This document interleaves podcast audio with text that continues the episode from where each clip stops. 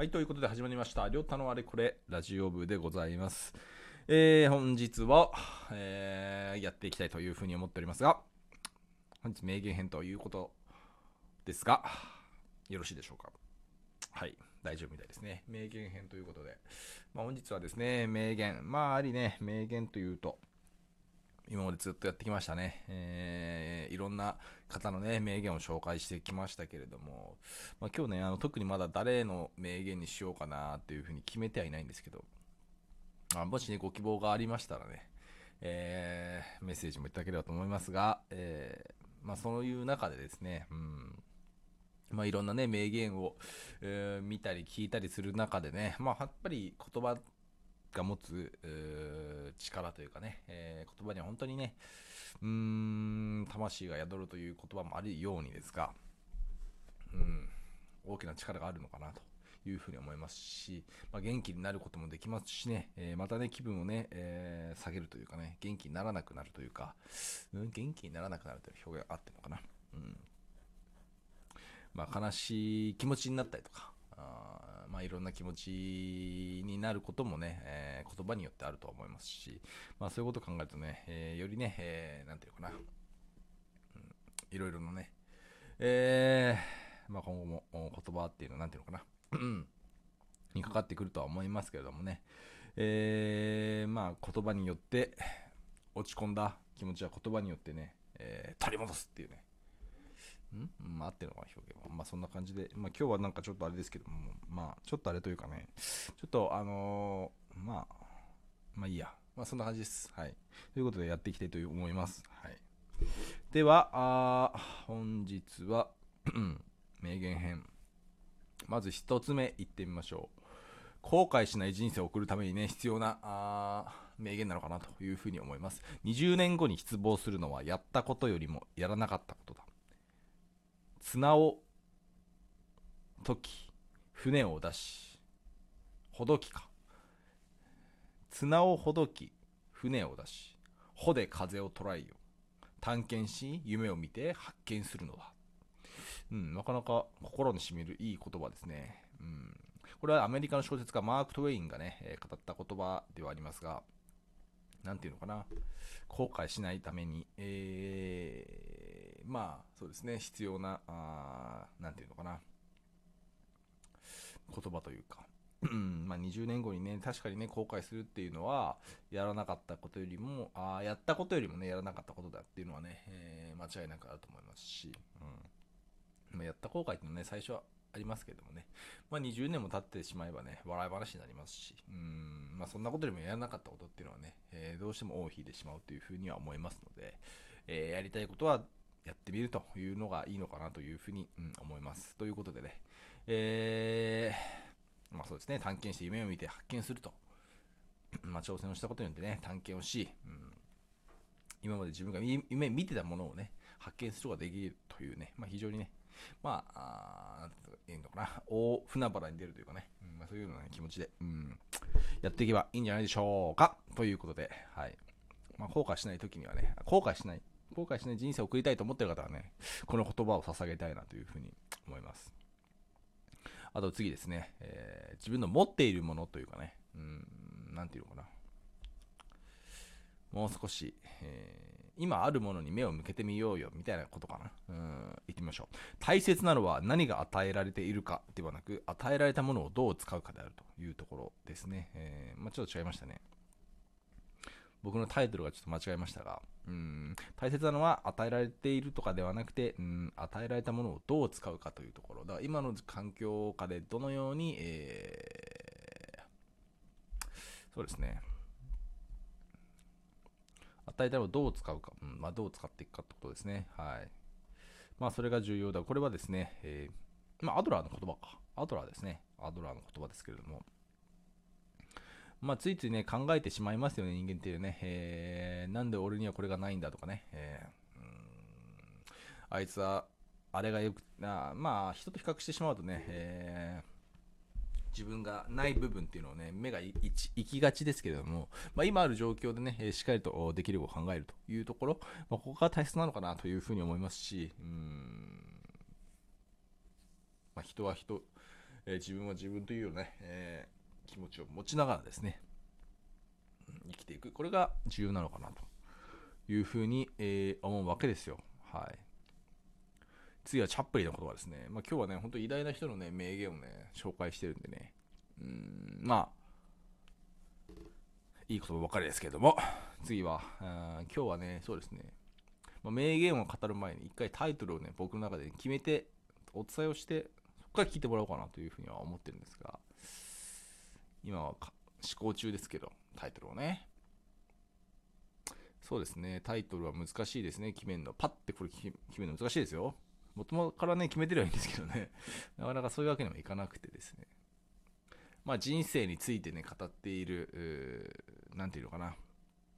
人生は長いけどっていうね、点点点みたいな感じでタイトルはしてみましょう。はい、人生はクローズアップで見れば悲劇、ロングショットで見れば喜劇ということで。まあそうですね。まあ、長い目で見てね、えー笑える人生というかね、楽しかったなと思える人生が、うん、僕はあいいのかなというふうに思いますので、まあ、そういうことで言ってもね、うん、さすがチャップリンの言葉だなというかね、まあ、クローズアップしていけば本当に悲しいことっていうのもね、ありあると思いますし、えーまあ、そういうこともね、えー多くね、あったとしても、長い目で見れば、えー面白いことに変わっていくんだよというようなことを、まあ、さっきのね、まあ、20年後は、あ失望するのはね、やったことよりもやらなかったことだっていうね、言葉にも、まあ、多少はつながってくるのかなというふうに思いますけれども、まあ、そういう困難でね、えーまあ、ロングショットで、え見れば、あケーキになるようなね、人生を送って、えー生きればなというふうに思います。はい。あと次はね、僕もな多分何回か紹介している言葉になりますね。えーま前向きになる言葉というかね、えー下を向いてはいけないよというようなね、えーなんていうのかな。もっと頑張ろうみたいなね、まあ、そういう気持ちになるようなあ言葉なので、えーファイト自分っていうタイトルにしようかな。はい。下を向いていたら虹は見つけられない。まあ、これは本当にね、いい。これもね、チャップリンなんですけど、まあチャップリンのね、えー心にしみる。この言葉は僕は好きですよ、本当に。下を向いてたらね、本当にね、何も見えないんですよね。空も見れないし、虹なんて見れないですよ、絶対。ということですね。はい。どうしてもね、下を見たくなってしまいますね、人間っていうのはね、えー何かあると、うん落ち込んでね。だけど、見ちゃダメなんだよ。っていうことで、まあ、今なんで声変えたかようわかんないんですけどね。まあ、気分で変えましたけど。まあ、本当にね、えー下向いていたら虹は見つけることはできませんので、そういう部分でもね、まあ、常に上を向いていきたいなというふうには思いますが、まあ、そうですね。うん、そういう時もありますよ。うん、まあね、そんな感じでいいんじゃないですか。はい。では、次。そうですね、次は人間関係に関するね、えー言葉になってくるのかなとは思いますが、美しい、そうですね、うつうん、タイトルなんだろうな。うーん、いい、いいところ、いや違うな。まあ、オードリー・ヘッパーのね、言葉ですけど、まあ、オードリー・ヘッパーもね、いろいろすごいいい言葉残してて、うん。まあ、チャップリン同様、僕もね、本当に素晴らしいなって思ってるような、うん、方ですけども、まあ、そうですね、欠点ではなくね、えー人の長所、人の長所を見ていこう。まあ、短所じゃなくてっていうことだ。そしたらタイトルは、長所丸短所×かな。美しい、美しい唇であるためには、美しい言葉を使いなさい。美しい瞳であるためには、他人の美点を探しなさい。まあ、というところで、まあ、人のいいとこ探せよというところですね。まあ、人間、どうしてもね、人の荒探しするの好きですからね。まあ、僕もそうですけど、僕もそうなのか分かんないけど、まあ、人間そうですから、人間そんなような感じでできてるんでね、まあ、思考をね、マインドをね、チェンジングしていかないとダメなんですよね、チェンジして。まあ、それがなかなかできないっていうのはね、まあ、分かりますけど、うん、まあね、えーま、そういう時もありますが、まあそうですね、うん、まあ人のね、確かにね、いいところに目を向けてる人っていうのはね、目が生き生きしてるというか、えーまあそういうところもあるのかなと思いますのでね、えそんな感じでやっていければいいのかなというふうに思います。で、次は、あありがとう。本当にありがとう。まあ、これがタイトルでいこうかな。う ん言う方は何気なくても、言われた方は嬉しい。ありがとうをもっと素直に言い合おう。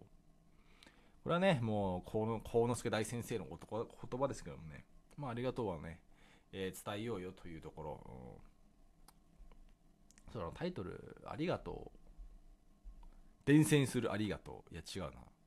ありがとうはありがとうみたいなね。まあ、そんな感じのタイトルでいいんじゃないですか。はい。ありがとうはありがとう。うん。ありがとうはありがとうですよ、本当に。まあ、感謝の気持ちをね、えー伝えようというところで、えー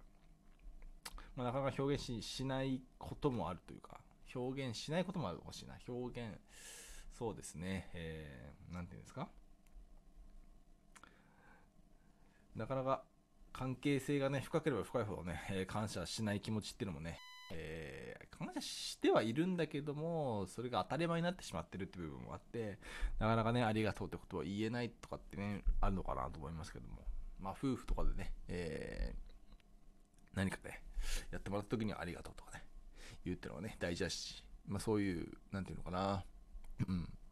長く夫婦生活を、続ける上ではね、そういうようなあ部分がね、夫婦円満の秘訣なのかなと思います。関係に関わることで全部ね、えー関わってくるとは思うんですが、まあ、ありがとう言うというところ、まあ、これはね、重要だなというふうに、えーまあ、つくづく思う言葉かなというふうに思います。ということで、まあ、早いものでね、もう12分経ちましたが、まあ、今日はね、こんな感じで淡々とやりましたが、まあ、そういう日もあっていいと思いますし、まあ、そういう淡々デーということでね、えー今日は土曜日ですね、えーお送りしました。ではまた明日です。ありがとう。